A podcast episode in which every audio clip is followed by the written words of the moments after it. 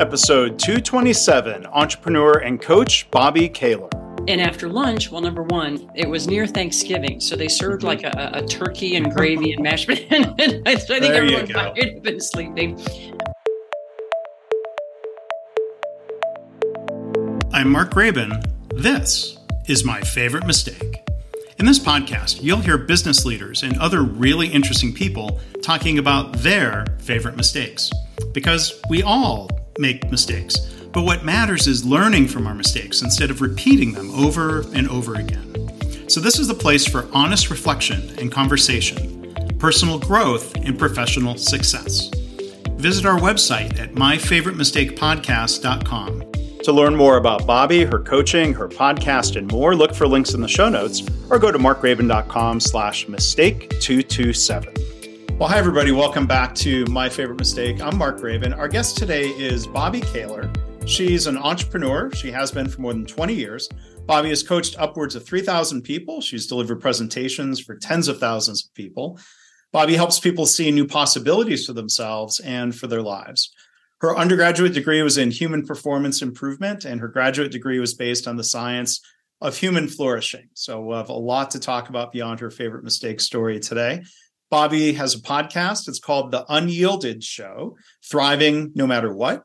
She's the author of Travels of the Heart Developing Your Inner Leader. And she was a contributing author to the best selling book, Masters of Success. So, Bobbi, thank you for joining us here. How are you? I'm doing great, Mark. Thank you for having me as a guest. So there's a lot to explore, but you know, as as we always do here, we we we talk about the mistake thing. So oh, yeah. before getting to other topics about you know leadership and and what people can do to sort of you know help improve their lives and the, and their work, I'm I'm going to ask you the question here. I'll quit stumbling my way into it. Um, Bobbi, with the different things you've done in your work, what would you say is your favorite mistake? I love that question because as we were talking beforehand, there's so many that come to mind. But the one that I think is one of my favorites is something that when I was just getting started, this was back in the early 2000s. I was getting started in my speaking career and I'd been hired to do this to do, uh, it was an all staff training day for a credit union. And I was super excited and I was going to do one session in the morning and one right after lunch. They were both 90 minutes long and the one before lunch it was it was awesome. Like everything went great. It was it was it was just wonderful. And then the one after lunch uh it was like everyone was sleeping. I'm Yeah. like oh no. Whereas in the morning like i got tons of participation. And after lunch well number one it was near thanksgiving. So they served Mhm. like a, a turkey and gravy and mashed potatoes. I think There everyone might have been sleeping Yeah. but also, I found out later the group after lunch was just a quieter group. Mhm. And so instead of And being it was. I'm sorry to interrupt, but it was different different people, different people, different groups. Okay. different groups, same company, but different groups. Okay. And I was like devastated because it was supposed to be 90 minutes long. And I think I think maybe we made it to 75 minutes because there just wasn't as much participation. And um, I went to the event coordinator. Her name was Nancy, and I'm like, "Oh my goodness, I'm so sorry." Blah blah blah. And she's like, um, "I don't know what you're apologizing for." And she said, "The people from the second group, like they'd already given her great feedback. It was the way I was perceiving it, but I really did think that's a failure because I wasn't prepared. I was so early in my career, Mark. I didn't know what to do when when an audience wasn't engaging the way I thought they would. And so what grew out of that was every time I did a presentation and I still continue this practice, I always I started thinking about okay, so what went well and why? And specifically, what did I contribute? What did I do to contribute to the positive result? Because it's one thing if I'm just getting lucky, right? That's that's hard to duplicate. And then I started asking, okay, what didn't go as well as I wanted? Or what surprised me in this presentation and why? And what could I do differently in the future? Because I made a promise to myself after that event. I'm like, I will never be in that situation again where this happens and I've got nothing else in my toolbox. And so I started building out my toolbox. And then, you know, over time, I always, I always had backup activities. I always knew what to do, but that was, you know, I was young. I, I was get, just getting started. So that would be that's one of my favorites. Mm. Well, I, I appreciate from your telling of the story the the reflection. Mm-hmm. and i mean it, it doesn't sound like you were being hard on yourself even though the client was happy. It sounds like it was it's it sounds like it was more of just a healthy i want to improve. Maybe they won't be as understanding the next time. Maybe they will fault me right? That's right. Plus you know what? I didn't i still felt like even though the client wasn't upset i still felt like I should have at least had something in my mind, something in my head, some kind of backup plan because I didn't, you know, and, and this, this client was very understanding, but I don't know, you know, not, not every client would be. And I don't know, I might have been, I might have been a little hard on myself back then, yeah. but yeah. But on the other hand, I also thought this is a great learning opportunity. Mm-hmm. It's a great learning opportunity. Yeah and and that's part of what makes something a favorite mistake the learning and like clearly this this is stuck with you hopefully it's not bothering you oh no much, but.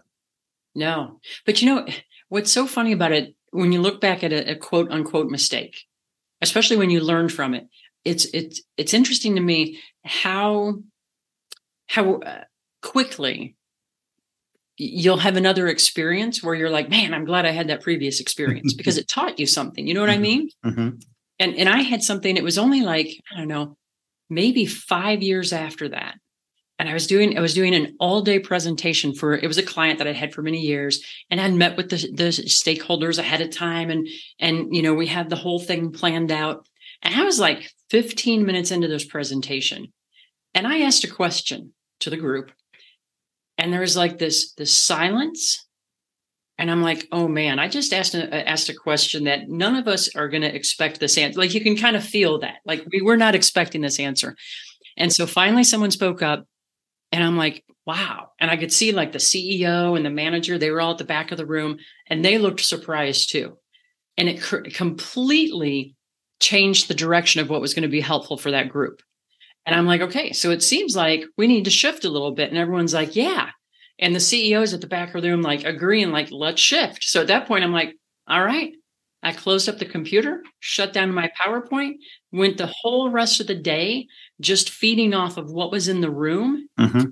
Best presentation, one of the best hmm. presentations mm-hmm. ever. Like, yeah. and I'm like, I'm so glad that I had that experience yeah. earlier because it prepared me for that. Yeah. I mean, and and and and being able to learn from a mistake isn't a given, right? I mean, I think you know we all make mistakes, but like I love those questions that that you that you talk through. Um, similar questions that I've been taught and um, you know I've tried to share when it comes to thinking about a mistake or even problem solving. Of um, these weren't your exact words back, but I think this is the gist of it. Of like what what did I expect to happen? What actually happened? What was the cause of that difference? What did i learn? What am i going to do differently next time? I know you were more of like yeah. what went well what didn't what was a surprise? But i think the spirit of those questions yeah. is the same. I think those it's good to have a framework whatever the framework is. Whatever the framework just a way for you to reflect and and and not just get get caught in the i'm just going to beat myself up you know from here till eternity about this because there's no there's no real value in that or I'm just going to protect myself from it. I'm just going to say, well, it's their fault. They picked the wrong lunch. I'm not, you know they should have I mean? given me a more engaging group or no. Yeah. I mean, it's exactly no. I mean, those experiences are co-created. So we're just looking at what did I do and what could I do differently in the future? And that's powerful. Yeah. Now, did you run into that exact situation? You, what about next time, whether there was turkey involved or not? Like, I, mean, yeah. imagine you've we've all been you, you, with with yeah. with some groups that um, are like I said more talkative than others. All other things being equal, and it's not always your fault. It could be the dynamics of like, are they quiet or are they just kind of afraid to speak up because of right something that has nothing to do with you? That's right. Did, did you run into that again in a very direct way, or did it just reinforce the need for backup plans? I did run into it again. And I think because a lot of the work I did, a lot of it was with either sales teams or sales managers. And they would have like two day workshops followed with coaching. So you're always going to have the afternoon lull. Like it doesn't matter. You're and so so number one, what I learned there is you know what? It's really good to plan it out so that shortly after lunch, you have them up moving around the room in group discussions, right? I mean, that's easy. That's that's an easy thing to do. And but also, you know, to your point about the, you know, sometimes groups are quieter when when that happens and it's like, okay, well, if I have a quieter group, a lot of times you know what they need? They need time to talk amongst themselves or time to reflect before they're ready to share with the group. So it just became that recognizing what's going on with the learner, what's going on with the participant, and not just taking it personally, like, oh my God, they don't like me. or they, and like, no, they just have different learning styles. Guess what, Bobbi? It's not all about you. you know? so, but yeah, I mean, that's, but it's just, it's going to happen. Those things are just going to happen. Yeah. You know, so you have to adapt. Yeah. Uh, uh, after lunch activities of anything that gets people up and standing, moving around. That's a great time of day if you've got some sort of simulation or exercise or something. And I, I, can even think of time recently where we kind of had a, a, a, thing, a schedule, agenda planned out. But sometimes you read the room, you're like, you know what? Let's do the exercise now. Yeah, I think we I think we need that now. We can, you know, mm-hmm. right. pull the, in another one. Yeah, you know, have have have one in your back pocket that's like, hey, if I need to, we can do that here. But but also, Mark, it goes to what you're talking about, reading the room. Um, and, and that's obviously everyone knows you're supposed to do that when you're just getting out. I think that can be harder because you're more in your head versus, hey, I've seen this before. I'm not surprised by it. It's okay. We can get through this in a powerful way. Yeah.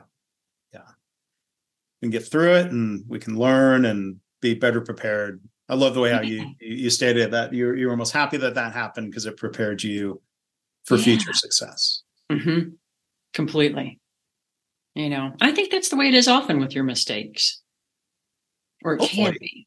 Hopefully. Can be. It yeah, can and I think part of that is you know how we react individually, and I try to work on that you know myself. And then when then when there's a team dynamic, there's how your colleagues oh. or how your manager is reacting yeah. to mistakes. That that's a whole other thing. Yeah. Mm-hmm. Um, you how much? Well, maybe we can talk about both of those those pieces. Like when it comes to individuals or or, or to teams. Um, so one one thing that you you talk about a lot, I, I was looking to explore here is when when people feel stuck. Yeah. And and in some ways, if if if I don't know if that's a mistake of like we're we're paralyzed or we're just stuck, we don't know how to break through this. What what are some of the ways that you help individuals or teams with that kind of situation? Yeah. And here's part of it we get stuck for a lot of different reasons. You know, sometimes we're stuck because we just continue to see things in the same way, right? We continue the same self talk. Um, and we kind of expect it to go one way. And, you know, what we know from neuroscience is if we, if we think it, whatever we look for, we're going to see, right? So, so that's one way of being stuck. Another way, and this is one of the most common ways I've seen people get stuck, is they want to try something new, let's say, but they think, but I have to have the whole plan. I have to know all the answers before I get started. And that's a trap mm-hmm. because you can't know all the answers before you. I mean, it's impossible to know all except, the answers. Except maybe in very, very simple situations. yeah. yeah right. Very simple. And, it, and so it's always like, it's always so much more powerful to get started and trust that you can learn what you need to learn along the way.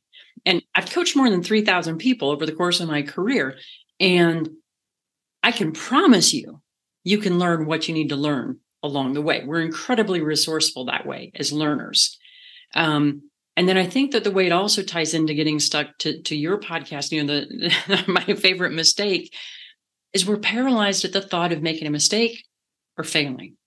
We're, we're absolutely, we can be paralyzed by that as though, as though our self worth is tied up in make you know oh my god what happens if i make a mistake and i think you're gonna make a mistake. And that's okay. Like i love cross country skiing. Love it. We have a place in colorado just so we can go cross country skiing as much as we want. And my, my husband like he, he always reminds me because he's a better skier than i am. When i was first getting started i didn't want to fall. Like, I don't want to fall. I don't want to fall. So what did I do? I, I stayed on the safest trails where there was virtually no chance of falling unless I just, you know, lost my balance. Yeah. But that meant I didn't I didn't go up any hills, I didn't go down any hills. There was no variance in the terrain.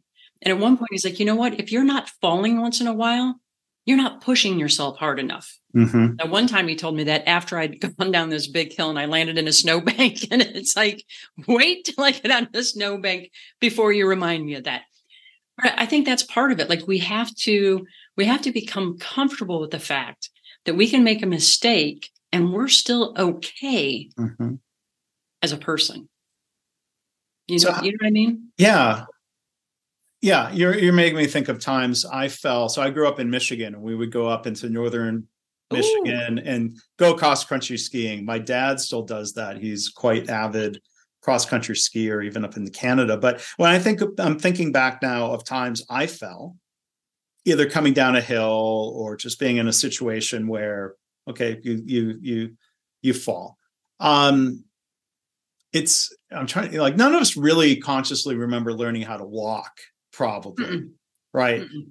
But learning to ski or learning to ride a bike or learning to do something new as an adult kind of brings in the all sorts of different feelings of um, shame or I shouldn't fall or I or you know it's just that that babies thankfully like they're not saddled with that. I mean I'm not no. a child psychologist but it seems like no babies just go and they do it and they fall and they either laugh or they cry and they try again they get back up.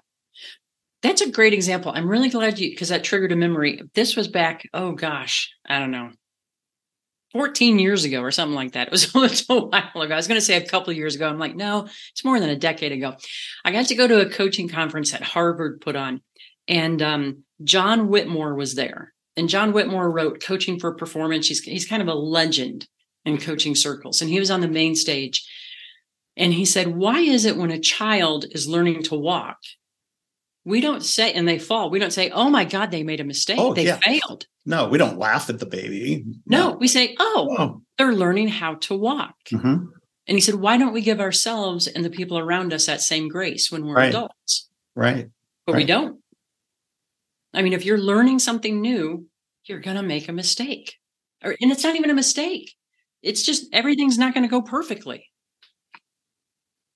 So, what have you found helps people really try to embrace that if they are paralyzed or or held back by that fear of making mistakes? It's one thing to kind of mentally process, and I hear you of like, mm-hmm. okay, right, I shouldn't be afraid of mistakes, but if that's easier said than done, it is. how how how how can we help people try to work through some of that? Yeah. Here's here's what I suggest. Now some people some people naturally embrace that. They have no no problem with it. But if you're not one of those people, that's okay. First of all, don't be upset with yourself, right? It's it's natural. It's a very natural thing. So what what I tell people is or what I have over the years, you know, in, in some situations is to pick something small. Right?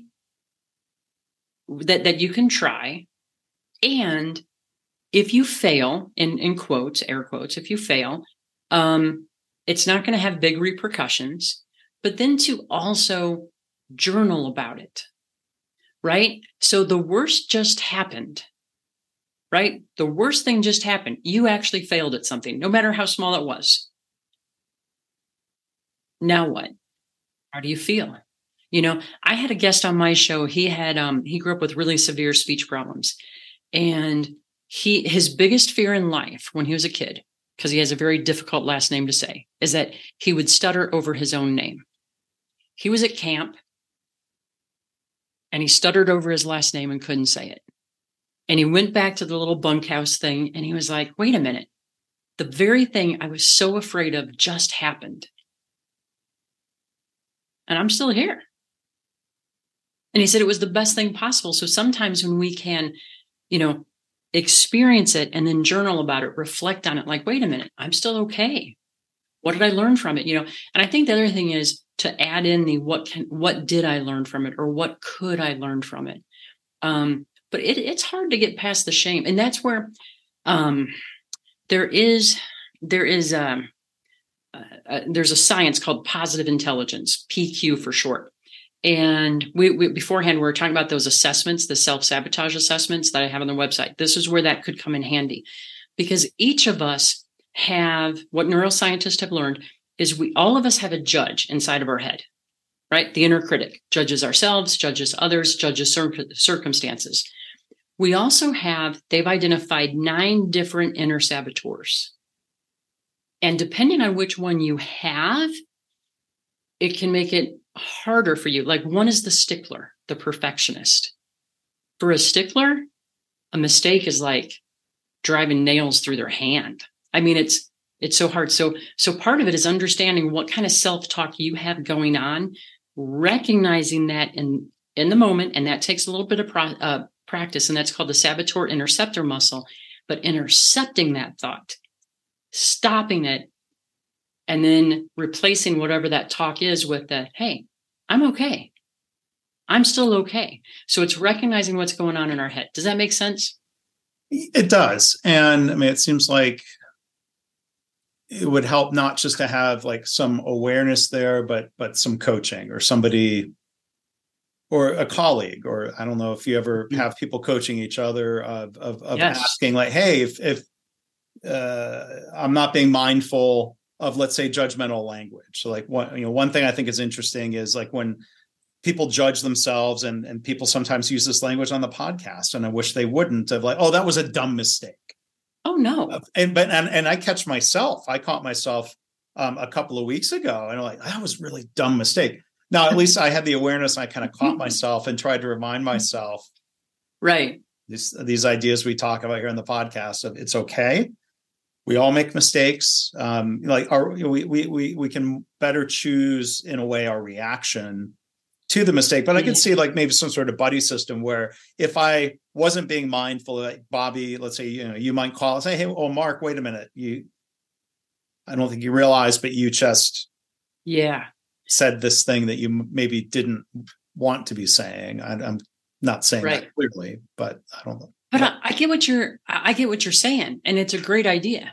You know, I mean, so w- with with the positive intelligence, there's a book that people can read. And number one, once you start becoming aware of it, where awareness is key. Got to become aware of it.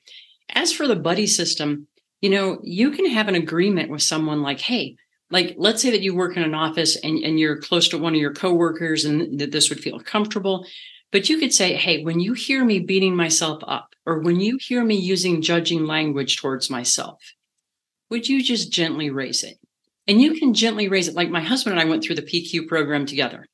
And so you don't really want to come across and say, Hey, Rick, that's my husband. you know, I just heard you say blah, blah, blah, blah, blah. But you can say, Hmm, I just heard you say X and just repeat back. It's, it's called a neutral observation. Like, Hey, Mark, I just heard you you you classify that as a dumb mistake. And that's it. Just kind of raise the awareness, no judgment, and then you can say, "Oh yeah, I did." Yeah. I don't, did. Don't judge the judgment or shame the shaming. yeah, it's just like, "Oh, I heard you say X." And and you can leave it at that. It's just a way to raise it. Mm-hmm. Yeah. Because other people can sometimes hear it quicker than we do. Yeah. But you can, you you can train yourself at the same time. Yeah. And you know, I think you raise a lot of good points, and this applies, I think, to say individual situations or entrepreneurship of the idea of um, making a change small. If, yes. if, if the idea of change is scary, make it small. Start somewhere. Like I've heard, you know, people use the phrase "baby steps." There we go back to kids again. That's right. There's some there's something to it of mm-hmm. kind of minimizing some of the risk or minimizing if people say what's the worst that can happen, making that worst kind of small? Small. And you know, the other thing that's related to that, and this is one of my favorite things that I've that I've used in coaching, and, and people can use this for themselves. Don't ask yourself to change. Ask yourself to test it. Because testing it, you're experimenting, right? So when you test something, when you experiment, you expect that you might have some missteps. That makes it so much less scary well back to your point from earlier we don't have to have it all figured out by definition an experiment means we don't have it all figured out and to right. give permission for that That's right. That's right. And it's so funny because over the years, anytime I've said that to someone I'm coaching, like, hey, you know, I'm not asking you to change. I'm just wondering, is it something that you're willing to test?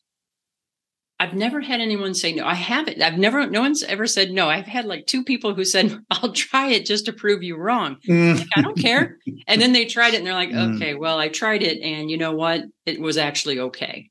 you know, but that's okay. Make it fun too. We, we, te- we make things so serious all the time. You know, this, the journey should be fun. Learning should be fun. That's when we learn the most mm-hmm. is when it's fun. Yeah yeah. And yeah that you you brought up something i was you made me think of the, of this this go and test it and um, somebody saying well, okay yeah i'm going to try it and prove that you're wrong. That kind of made me think of something you said earlier of you you get what you or you you you you see what you are looking for. Yeah. Kind of trying to paraphrase it back that mm-hmm. if you're expecting it to fail people will I, I think sometimes give up too quickly. Like, yes. Well, see, I tried it, it didn't I work. Tried. So I give mm-hmm. up. But you know, from that initial stumble or struggle, like so one other thing I wanted to ask you about was um, you know, finding a way forward.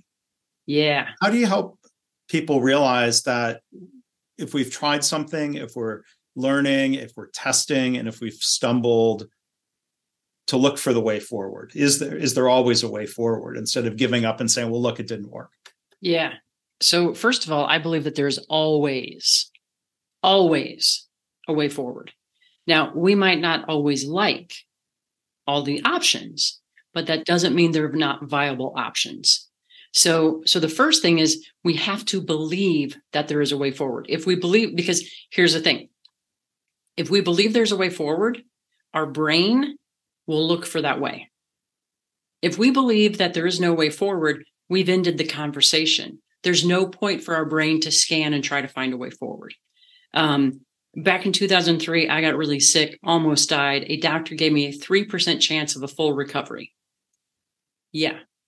And the first thought that went through, well, not the first thought that went through my, my, my first thought was, okay, when do I get to go for a run again? and he's like, Bobbi, your days of being an athlete might be over and so, and I'm happy to report that he was wrong because I now cycle mountain passes.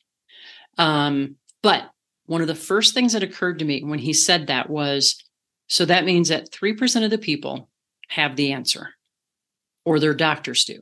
So I need to find them. And, and I share that because that's a really important piece. Number one, I believe there is a way forward. And number two, sometimes we mistake the fact we, we, we think, well, I don't know the way forward. That means there is no way. Mm-hmm. Right. No. Right. We just have oh. to look for it. That's our job is to look for it. Right. And, and to try different things. And that's the thing. Yeah. Trying that willingness to go forward and try things as opposed to knowing the answer. And a lot of organizations have this bad habit of, I think, oh. really conditioning people of like, you need to know, or at least you pretend to know. And then I think mm-hmm. that that gets people in trouble when they end up, you know, having to double down on something that turned out to be a mistake instead of being able to acknowledge it as such. Isn't it funny how hard it is in organizations? It all depends on culture and it depends on the leadership some leaders are amazing at making mistakes. Okay. Right. Or just trying new things. It's, but others, it, it it's, it's almost like you're punished. Mm-hmm, mm-hmm. You know, there's yeah. a great book by two Stanford professors, Pfeffer and Sutton, um, The Knowing Doing Gap. Mm, okay. And they studied why is there such a gap between what we know we should do and what we actually do? And one of the things they found in organizations that people get punished for um, failed action. Like, you know, they try something, it doesn't work, they get punished and or ridiculed or whatever it might be. And what they say is we should be rewarding it. When someone has the initiative to take action and they said don't don't punish failed action punish inaction. But we don't. Yeah. Too, too often we don't. I shouldn't yeah. say we never do. Yeah Well, think of how many organizations will say things like, you know, having a bias for action is one of our yeah traits or beliefs or principles or one I mean, of our values. You know, but I mean, that's there, there's thoughtful action, right? If we have a bias, you know, that bias for action might include, you know, bias, you know, for making assumptions and rushing into things, which maybe that's that's not the right kind of action. I see your point about not being, you know, just stuck with the comfortable status quo. Mm-hmm. Right. How do we find right. balance there? Yeah. Because it's hard, you know, but people who are actually trying to do something, I mean, I cannot think of a single thing, Mark, whether it's a sport that I've played, um, when I tried to learn musical instruments, I love to cook, you know, learning cooking, whatever it might be, you're going to have missteps. Um, Gordon Ramsay probably originally did not come out, you know, he probably had to work to get that, uh, what, what's his famous one? The, uh, the beef Wellington, right? Beef Wellington is a technical dish. I'm guessing he had a few that maybe weren't perfect along the way. You know what I mean? Like it's learning. It's not it's not failing or making mistakes. It's simply learning. Yeah. But are we laughing? I don't know. Is Gordon Ramsay laughing or being mean to people who are new at something and you know and trying in some of the cooking shows. I don't yeah. Some of them and yet sometimes he's so because i actually started watching him because at first i like i don't i don't like that. I don't like all the yelling. And i started watching it and there's especially there are times when he's amazingly gracious mm-hmm. and supportive you know? Yeah. So. I, I mean i i it's been a long time but i mean i've watched i know he has a number of shows but kitchen nightmares Oh God, I never is one that, one. we watched for a while. And if I remember yeah. right, like I think his what really upsets him is sort of like an unearned arrogance of somebody yes. where there's a gap between they think their restaurant or their service or their food is really mm-hmm. good or even really safe and it yeah. is not that's when not. it seems like he gets the most upset with people if somebody was just an eager learner who admitted they weren't perfect that's different. That's different. Yeah. Yeah. I think the arrogance does bother him quite a bit. And I, I don't know. I don't even know the guy, but yeah. But yeah, it's interesting. Yeah. So, um, again, we've been joined today by uh, Bobbi Kahler. Um, before we wrap up, Bobbi, tell us a little bit about your podcast, The Unyielded Show. Yeah. Thank you so much for asking. So, um, that is it's it's a podcast I started back in two, uh, 2020 and it's about working on our inner game who we are and you know our, our, our mindset our behaviors as a way to affect our outer game results happiness well-being and success. And so i've got two episodes a week. One they come out on wednesdays. Those are interview formats where i interview you know interesting people who have both a story to tell and also what they learned from it you know, with that. And then on Mondays, I have it's it's a I call it Rise and Thrives. They're 10 minute little monologues where I share something that, you know, gives people insight and actionable things to work on. Mm-hmm. Yeah. yeah. You know, part of the reason I started it, Mark, is as I said this before, in my career, I've coached more than 3,000 people. I've learned a lot about coaching. I've learned a lot about human performance. And a lot of this stuff we can do on our own. And so what I want to do with the podcast is really give back. I don't I don't really coach very much anymore, um, only for very select clients. But this is my way of sharing what I've learned so that other people can take it and they can use it and they can coach themselves. Mm-hmm. So that's my goal with the podcast. Yeah.